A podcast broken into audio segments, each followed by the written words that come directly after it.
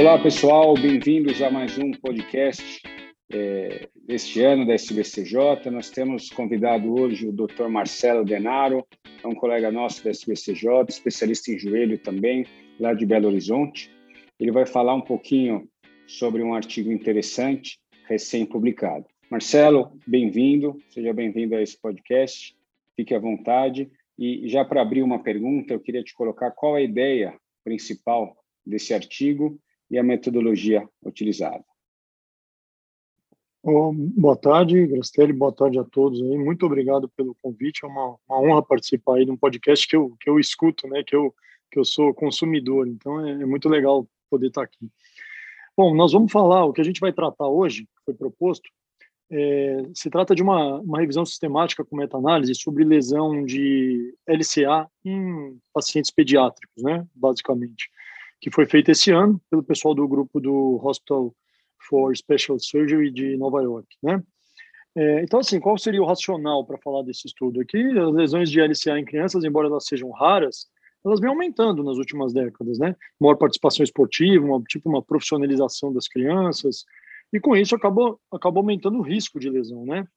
E, e, e o racional seria, olha, o, então, riscos de, de o que fazer com uma, com uma criança que tem uma lesão de LCA? Porque existem os riscos de lesões de FISE, se você vai fazer uma reconstrução, por, por exemplo, convencional, e, por outro lado, as técnicas que poupam a FISE, elas são menos validadas, né? E, por outro lado, também não fazer nada, você tem um risco de instabilidade crônica, de lesões meniscais, condrais, né, com adiamento cirúrgico. Então, esse, esse artigo, ele, ele tenta na verdade, o que ele faz nesse, nesse, nesse artigo, é, ele compara o tratamento conservador com a reconstrução precoce com a reconstrução tardia em pacientes que eles que, que são ditos pediátricos, né? E, e, já, já falando da conclusão, ele conclui que, que a restauração precoce ela restauraria a estabilidade e isso comparado com a tardia, tá? Que a, que a restauração tardia ela aumenta as chances de lesão meniscal e de lesão meniscal irreparável, comparada com a, com a precoce, e que no caso do tratamento conservador, que ele provoca patologias meniscais secundárias, provoca instabilidade persistente e, e que tem um baixo índice de, de retorno ao esporte.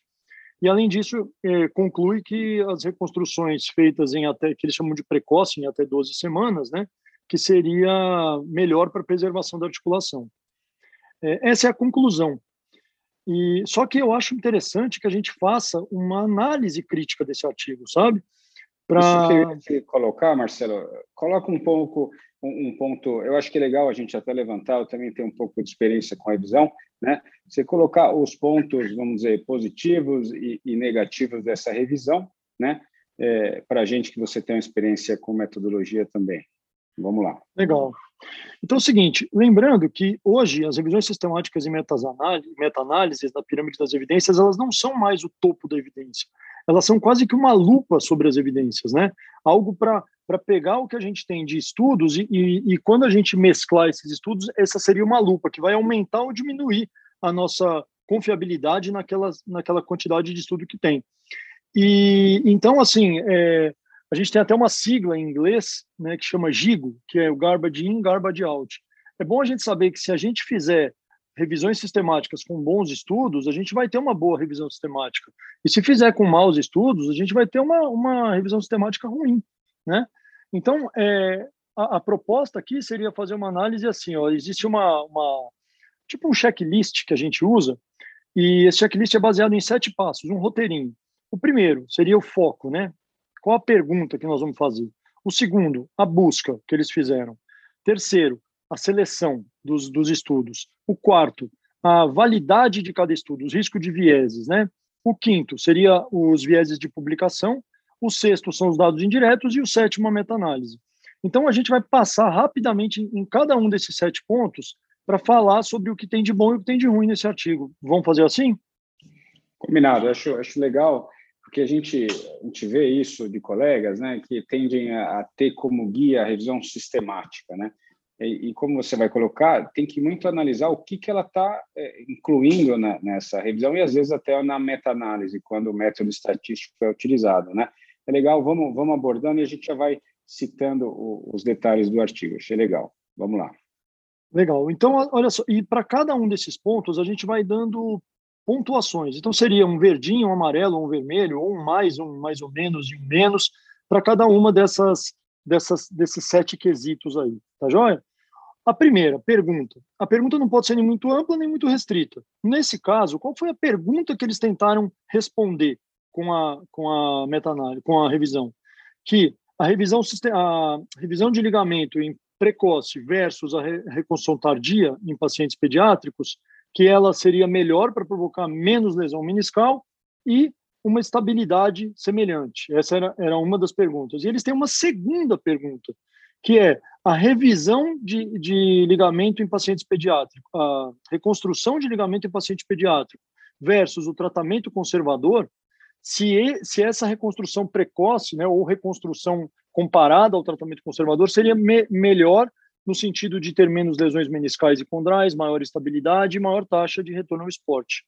Então, a primeira coisa, a gente já vê que tem duas perguntas numa coisa só. Normalmente, as boas revisões sistemáticas, elas respondem a uma pergunta bem respondida.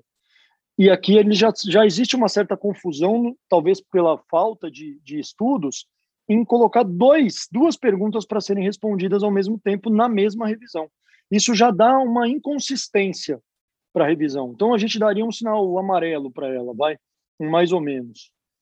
Tá certo? Perfeito. Eu acho que você já até mencionou que o que é interessante, Marcelo, é que é, as limitações, né? É muito difícil a gente ter estudos muito bem feitos é, nessa população, mas eu acho que isso justifica em parte também ele tentar ser um pouco mais abrangente, né?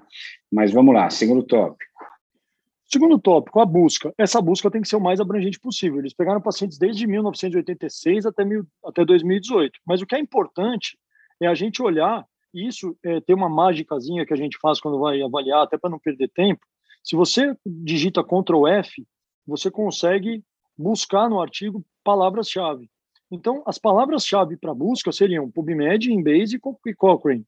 Isso é muito importante que essas três, esses três é, é, fontes de dados tenham sido pesquisadas, porque são as maiores, né?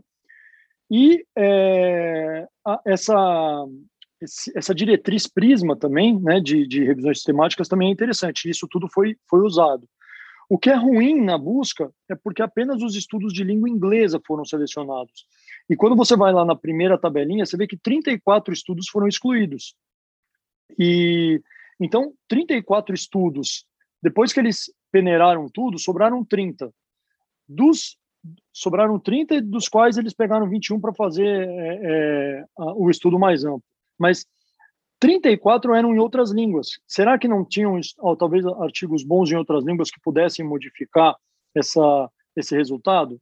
A gente não sabe. E não foram na literatura cinza, que são, ah, talvez, coisas ainda não publicadas. Né? Então, também eu daria, vamos dizer aí, um mais ou menos, aí um sinalzinho amarelo para a nossa busca. O terceiro é a seleção dos estudos. Eles pegaram dois revisores independentes, isso é bom né, para analisar. É uma pena que, quando teve divergência, não teve um terceiro revisor.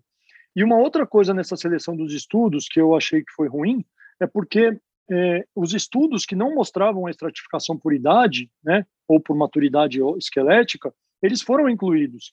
Mas, na verdade, foram incluídos por aquilo que, que você falou mais cedo, que é sob pena de não ter um, um número para fazer uma revisão sistemática. Né? Sem esses artigos, eles não, não, seria possível fazer a revisão. Então, isso também dá uma perde um pouco a, a, a validade da seleção, mas é uma seleção, vamos dizer, razoável.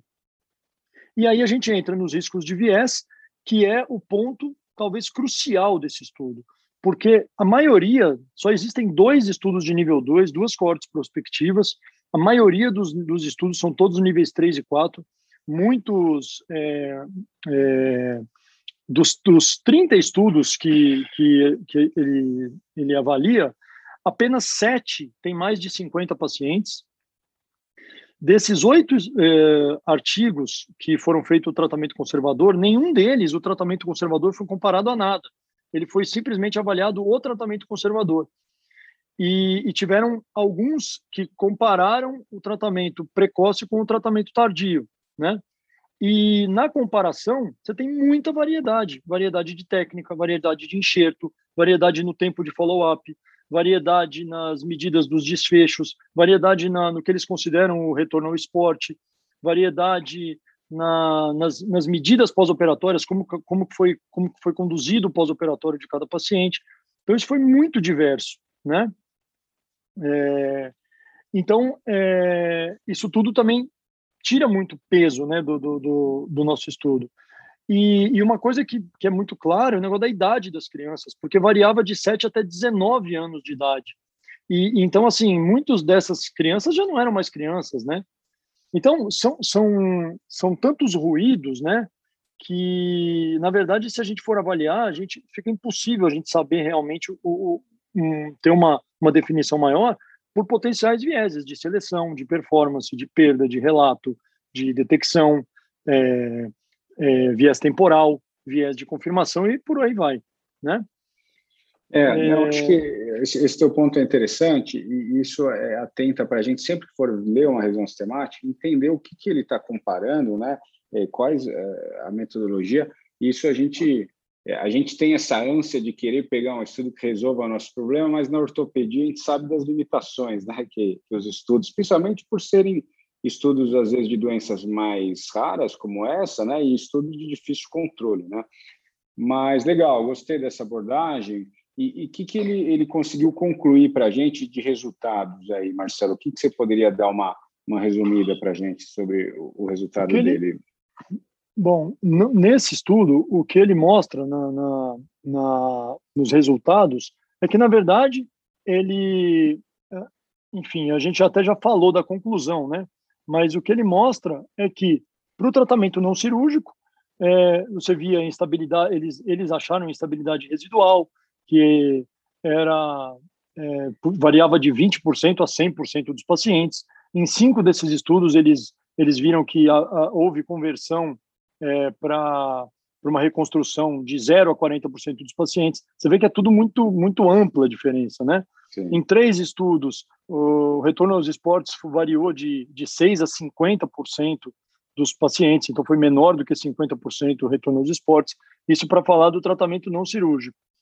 E quando a gente fala do, dos tratamentos precoce e do, do tardio, a conclusão final, na verdade, é que uh, aquilo que eu citei ali no, no acho que não, não cabe ficar falando tanto em números, a gente não tem nem tanto tempo para isso, mas o que ele o que ele mostra no fim das contas é exatamente o que eu falei lá no início, a conclusão que fazer o tratamento precoce é, ia restaurar a estabilidade, mas é, é, na verdade, a restauração da estabilidade era semelhante ao, ao, tardio, mas que com a reconstrução tardia, quando eles conseguiram comparar isso em estudos em que tinha essas, essas duas, esses dois braços, se aumentava as chances de lesões meniscais e de, de lesões meniscais irreparáveis, né, nos tardios.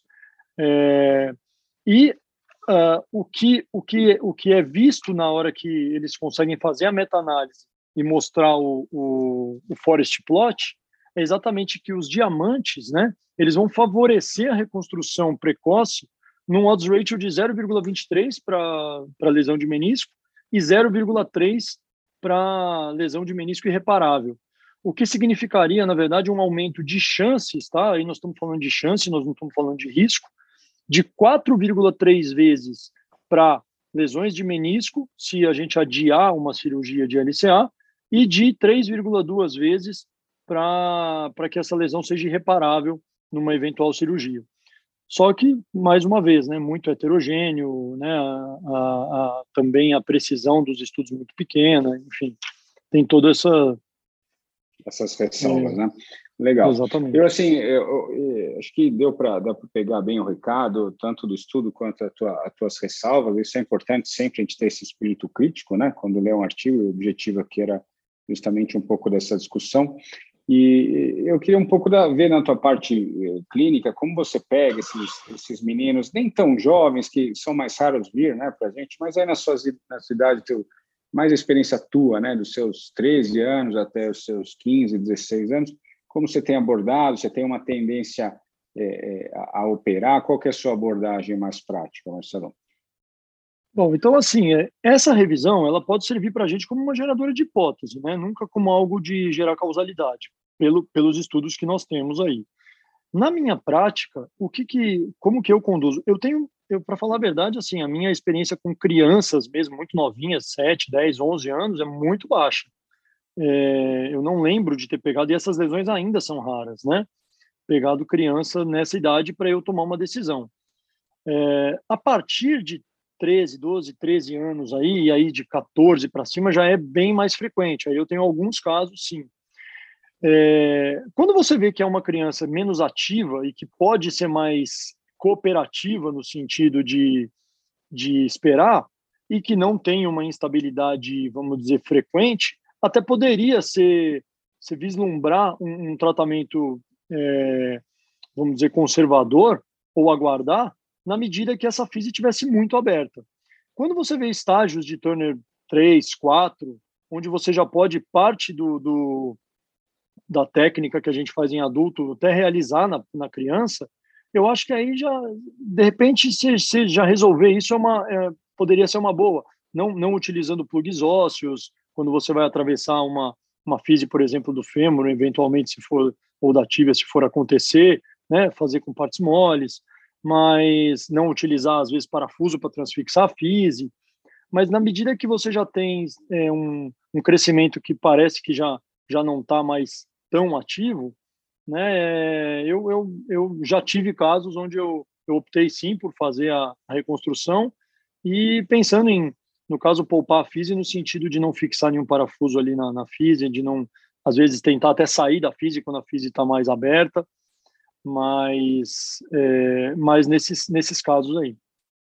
Legal, Marcelo. A minha abordagem é bem parecida com a tua. Agora, os instrumentais ajudam a gente, as reconstruções epifisárias, né? E, felizmente, pacientes muito novos, a lesão é bem rara, né? É, primeiro, então, eu gostaria de te agradecer, Marcelo, a participação. É, foi muito legal esse tipo de discussão, tá? E espero contar com você nos próximos podcasts que estão por vir. Beleza, eu agradeço muito aí a, a, a, o convite, né? E, e, estou aqui sempre pronto para atender as chamadas da SPCJ.